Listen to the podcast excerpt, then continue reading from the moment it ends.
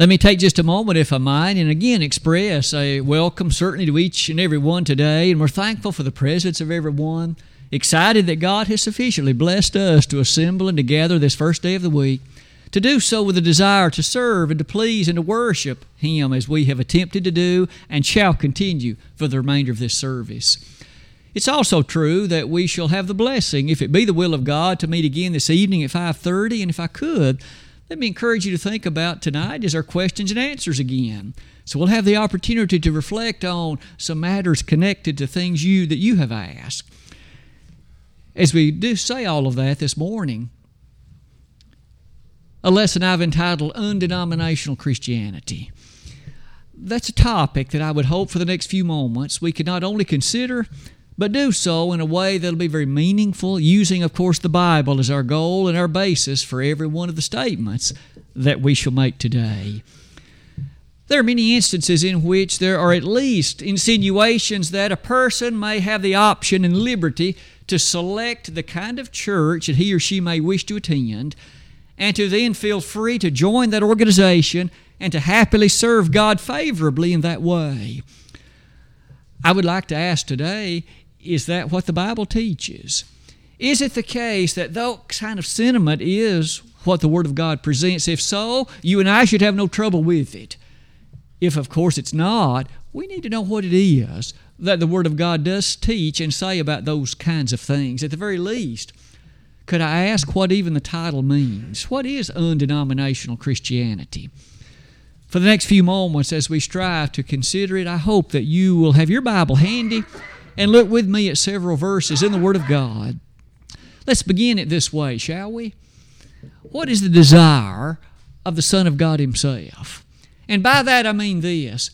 Our Savior, of course, came to this earth, and He did so in the majestic fashion of the virgin birth. As He was born of a woman, we understand, of course, that He came to ultimately live a life of sinless perfection. He ultimately, though, went to a cross because there were those, of course, who wanted him killed. They were unsatisfied with any other kind of death, and they shouted, "Crucify him!" in Matthew, in Mark chapter fourteen. In that regard, though, we know that the Lord Himself had this mission, this desire, this entity in mind. He commissioned His followers You go into all the world and preach the gospel to every creature. Mark 16, verse 15. And then He said this he that believeth and is baptized shall be saved. He that believeth not shall be damned. That person who will take upon him or herself the truth and majesty of the gospel of Christ, learning of it, obeying it, that person, in so doing, will put themselves in a position of being saved. But those who don't believe it and thus refuse to follow any of the matters that follow it, they'll be condemned in that regard, you and I notice that Matthew's version of that commission read like this in Matthew 28 All power is given unto me in heaven and in earth.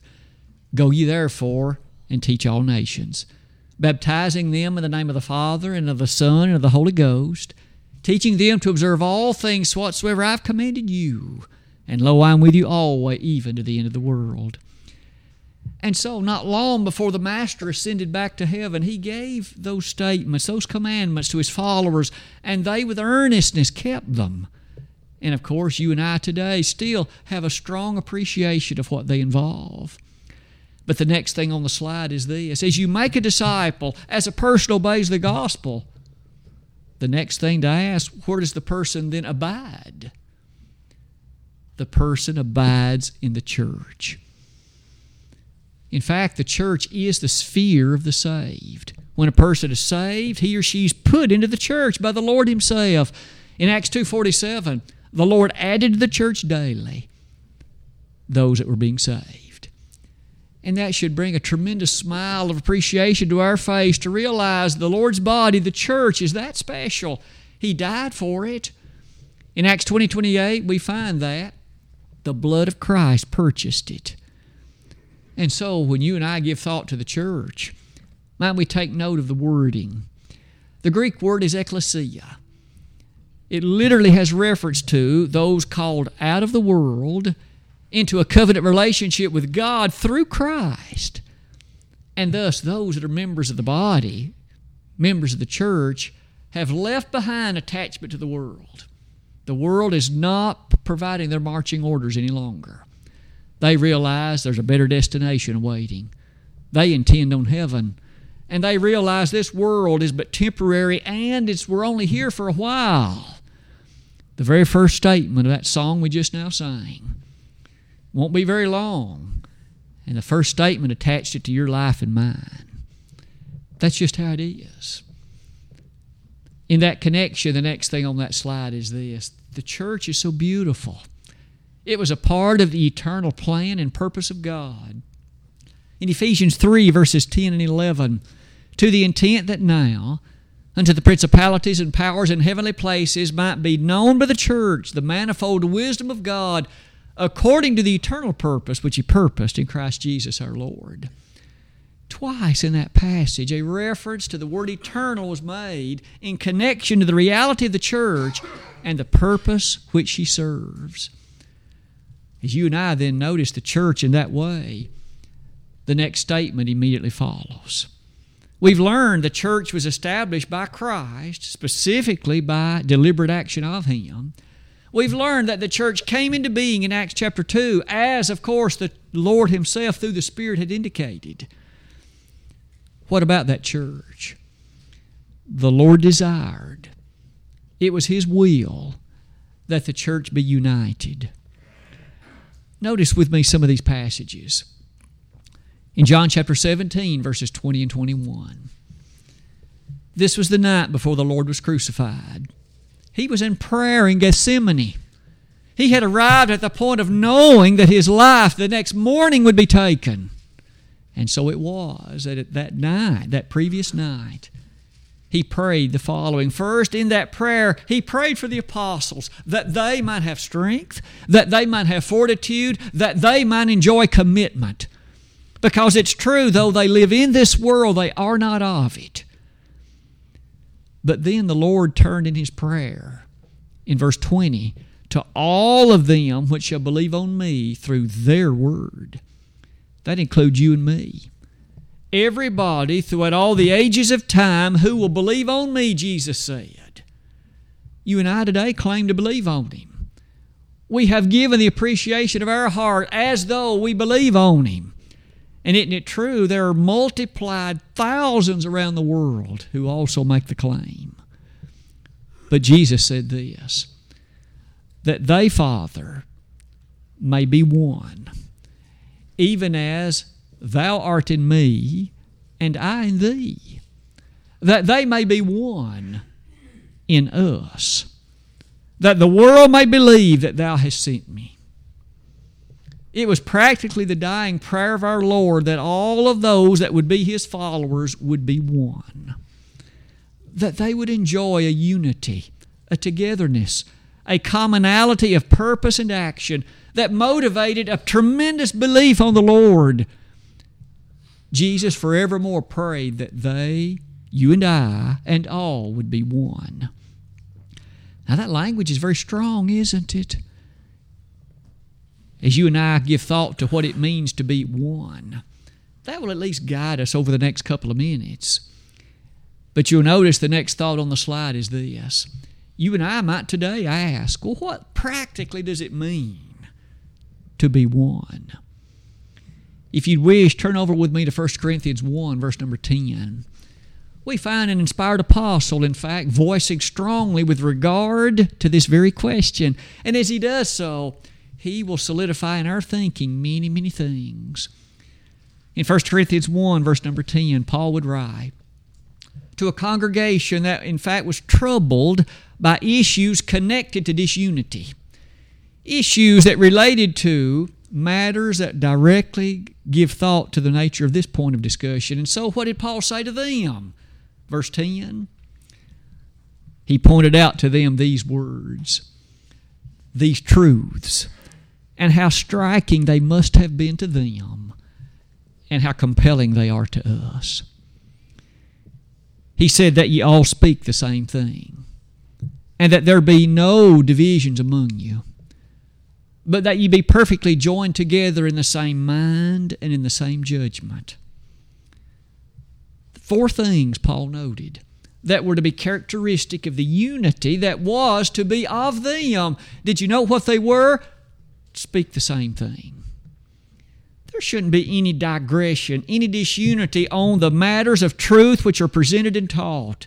You need to be saying the same thing. Not only speaking the same thing, no divisions among you. I don't know how much plainer that could be. He went on to say this You are to be of a common and unitary judgment. Now, all of that being said, it perhaps begs of us to ask was it true the Lord's followers remained faithful to this?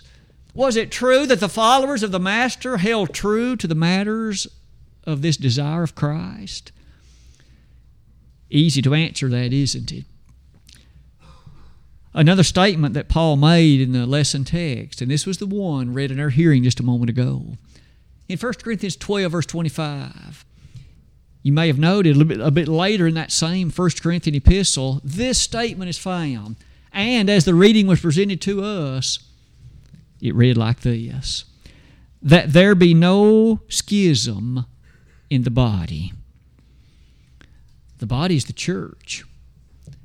The word schism, as you can see on that slide, has to do with that which is a rift.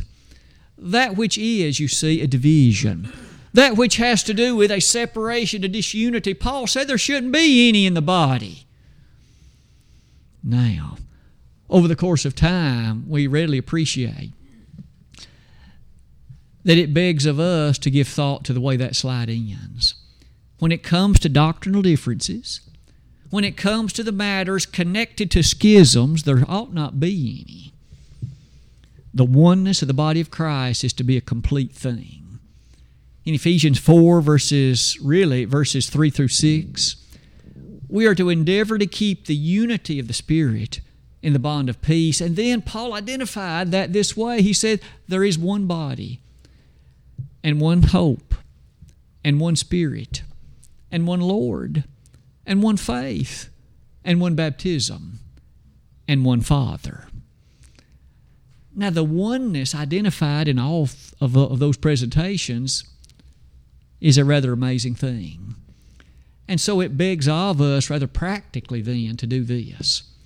Let's transition to the next slide, and we have certainly noted what the Lord's desire was and what it continues to be unity and oneness, no schisms, a togetherness, as you and I noted in 1 Corinthians 1, verse 10, in which all of those that would believe on the Lord should speak the same thing, they should be of the same mind, they should be of the same judgment. But of course, you and I come to a rather sad reality. The human family has not done a very good job at all of maintaining closeness to what the Lord's desire was. The human family has erred tremendously. For you and I know the top statement on that slide is the current state of worldwide Christianity in terms of its affairs. We know this. There are multiplied thousands of religious organizations that teach different things, worship in different ways, adhere to different practices, and yet they all claim to follow Jesus. They all claim to follow the same book we call the New Testament Bibles. They everyone claim to be following the same Lord and they claim to be headed to the same place, heaven. They everyone do. There's a problem here. This is not what the Lord prayed for. This is not what the Lord desired. This is not what the Lord planned in terms of action. It is not what the New Testament teaches. It just isn't. And yet, that's the way it is we have to be cautious, rather mindful. And so let's step forward on this slide the following way. You know, you and I are well aware of the fact that this whole business is absurd on the very face of it. You can't all claim to follow the same book and do things as wildly different as this is. And there are times when, of course, the differences are so stark that you know from a logical standpoint both can't be right. For example, aren't you and I well aware of the fact that many of these religious organizations they teach things that are mutually exclusive? Let me give you an example. There are some of these groups who absolutely say that you must be baptized in order to be saved. There are others that say, no, you don't. Baptism is recommended. Baptism is suggested, but you do not have to be baptized to be saved. Now, let's face it, both those can't be right. Either you do or you don't. Both can't possibly be right. There are others who say worship services are optional at best. Oh, it's a good thing to go. And it's certainly to be encouraged, but let's face it, you don't have to. God knows your heart, and He'll accept you even if you don't. And there are others who will turn to passages of the Word of God and will make a strong plea that Christ does teach that it's necessary. Now, let's face it, both those can't be right. Either you do need to be there or you don't. Which is it? The point is, those could be multiplied many times over. Many of these teachings you see are distinct. Others will say you can, in fact, worship in basically any way you want. You can play a drum, you can play a harp, you can play an organ. There's others that say, oh, no, you can't. And they will make references to various passages in the Bible, even. But the fact remains either I can or I can't do these things. It can't be both ways. I suppose it'd be fair to say men have garbled this in such a tragic fashion, fracturing the body of Christ, leading to divisions, presenting false hope to so many. It might well be, as you come near the bottom of that slide, our Savior, you see, addressed this. He knew this was going to happen. He foretold it was going to be this way. In fact, if you'd like to notice a few passages in which you could almost portray the tears of our Master, He wanted us to be united. He wanted His followers to be as one, but He knew, of course, in His infinite wisdom, that men would mess this up. That men would bring about troubles and problems and divisions. That men, you see, would teach their own way and denominations would result. I entitled the lesson Undenominational Christianity. You'll not find the word denomination anywhere in the Bible. Among the 31,102 verses, the word's not there. The Bible doesn't teach it then, it doesn't teach it now. Denominational issues are men's ideas. May I ask you this? When those individuals in Acts chapter 2 obeyed the gospel, as they followed what Peter commanded, Repent and be baptized, every one of you, in the name of Jesus Christ for the remission of sins. What denomination they become a member of? Interesting, isn't it? The Baptist church wasn't started for over 1,600 years after that. Couldn't have been the Baptists. The Methodists didn't start for over 1,700 years after that. Couldn't have been them. The Church of England didn't begin for over 1,400 years. It couldn't have been them. The Pentecostal church didn't begin for over 17 and a half centuries later. Couldn't have been them. The Presbyterian wouldn't begin for over 1,450 years. Couldn't have been them. Point is, men, you see, have messed things up tragically. The answer is they didn't become a member of any denomination in Acts chapter 2 because there wasn't any. They became a member of the church of our Lord the church Jesus' blood bought, the church that Jesus, in fact, died to establish, that's what they became a part of, and that's the only congregation they knew about. There wasn't any other. Now, there were individual congregations in places like Philippi and Ephesus and Thessalonica, and congregations in Jerusalem and Antioch and many other places, but they taught the same thing, they worshiped the same way, and they led people in appreciation of the same truth. There were no denominations. From a historical standpoint, every single denomination on earth is less than 510 years old. And yet the Jerusalem gospel is 2,000 years old. Obvious then, nobody knew anything about denominations in the New Testament era. Today, if only we could appreciate the plea of the oneness which the Lord wished the oneness which he commanded, the oneness which he intended to be the case, but knew that men would mess that up. As you journey forward on the slide, I mentioned earlier, we've noted that there were predictions, there were prophecies in the New Testament that things like this would be. Would you turn with me to 1 Timothy chapter 4 verse 1? Let's just let Paul in fact say some things to Timothy that have a bearing upon the issue before us today. Remember, Timothy lived in the heart of the first century. And yet Paul to him made this statement. Now the Spirit speaketh expressly that in the latter times some shall depart from the faith, giving heed to seducing spirits and doctrines of devils, speaking lies and hypocrisy, having their conscience seared with a hot iron. Paul told Timothy, Timothy, I want you to understand the fact that in the latter times it's going to come to pass that there shall be some who will depart from the faith. Notice they won't be in the faith, they'll depart from it, but they will maintain a connection to religion all right. And he describes it this way they're going to teach doctrines of devils. It's not what the Lord taught, it's what the devil did. Not only that, it'll be a seducing spirit that in verse number two is going to lead them to preach lies. You know, men may often say things like you don't have to be baptized, but that's a lie. Many have marched their way directly to hell thinking they never had to, had to be baptized. But they open their eyes the moment after death and realize that somebody lied to them. Jesus said, He that believeth and is baptized shall be saved. Many other lies men have taught. Sad that people believe them. Sad that men have been motivated by them. One last thing in that second verse you'll notice it says teaching lies and hypocrisy. All of that you see reminds us that many a lie has been presented in the name of religion. Let's go back, though, to the words of Jesus himself. What better authority could we have than this one, in which Jesus himself said it like this in Matthew 7?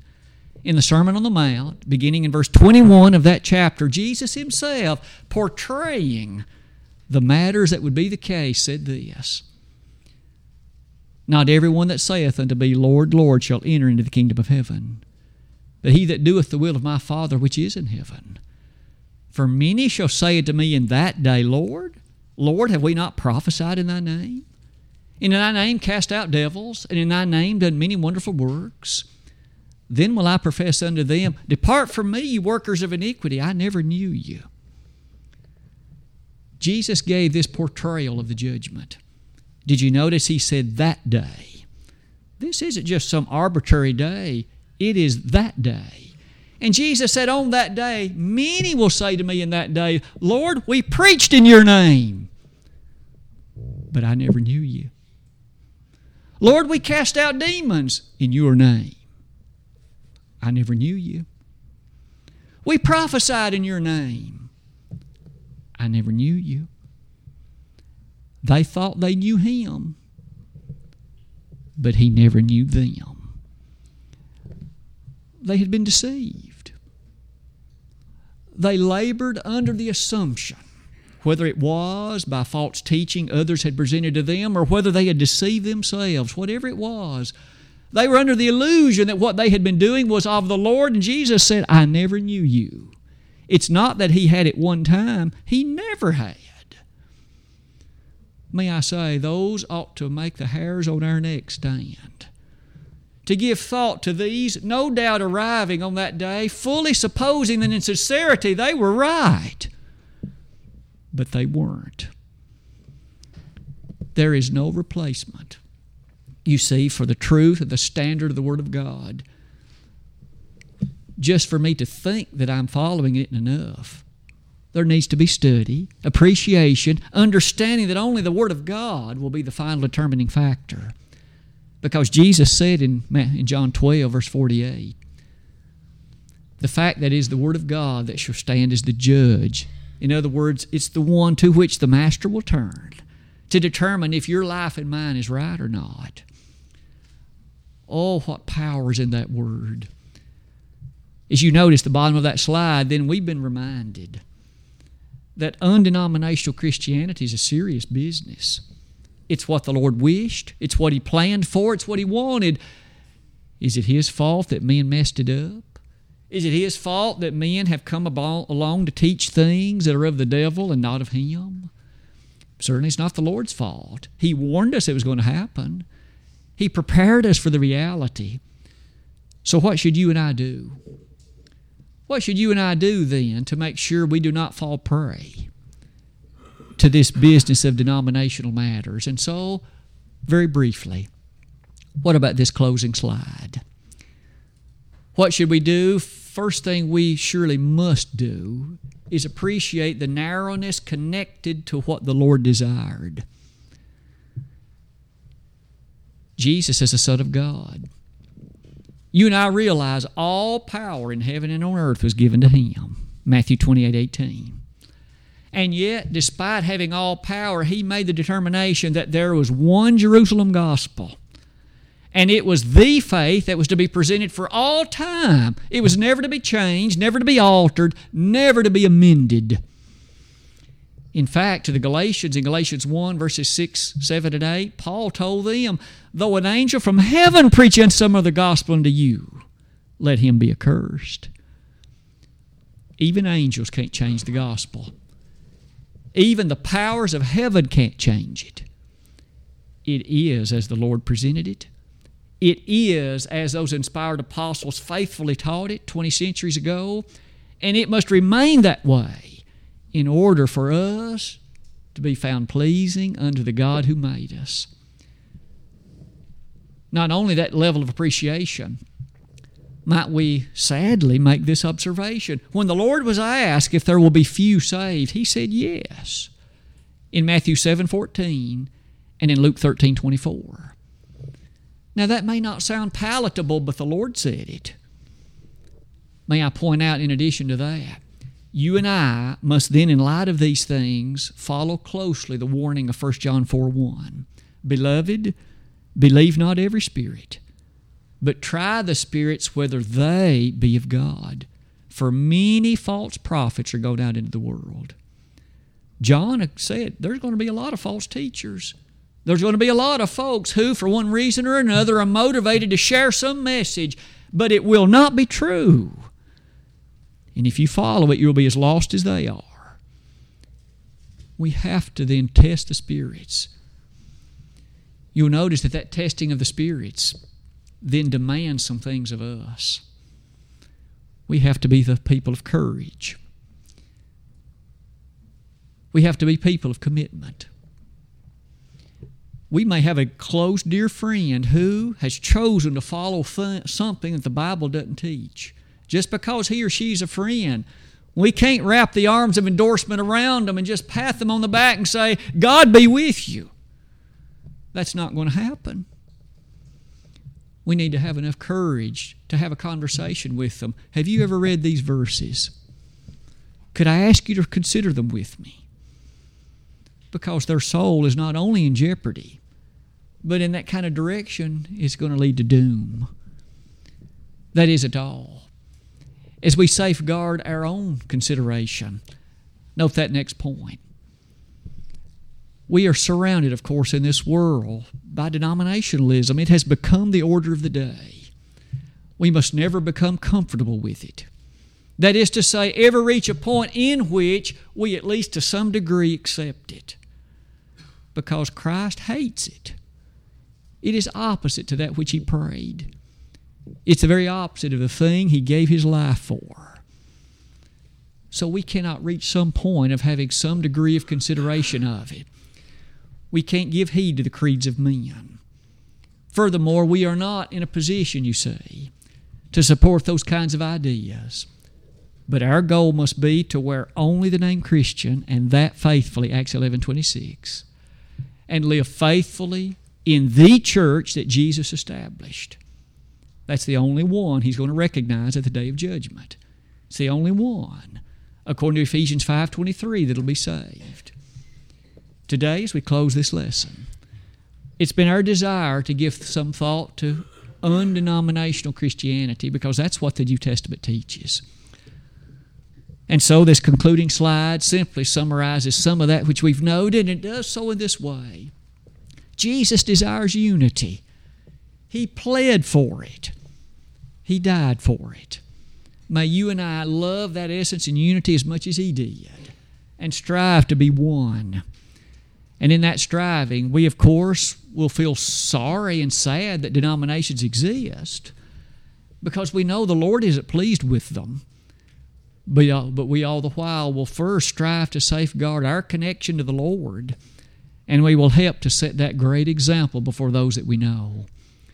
Undenominational Christianity, non denominational Christianity.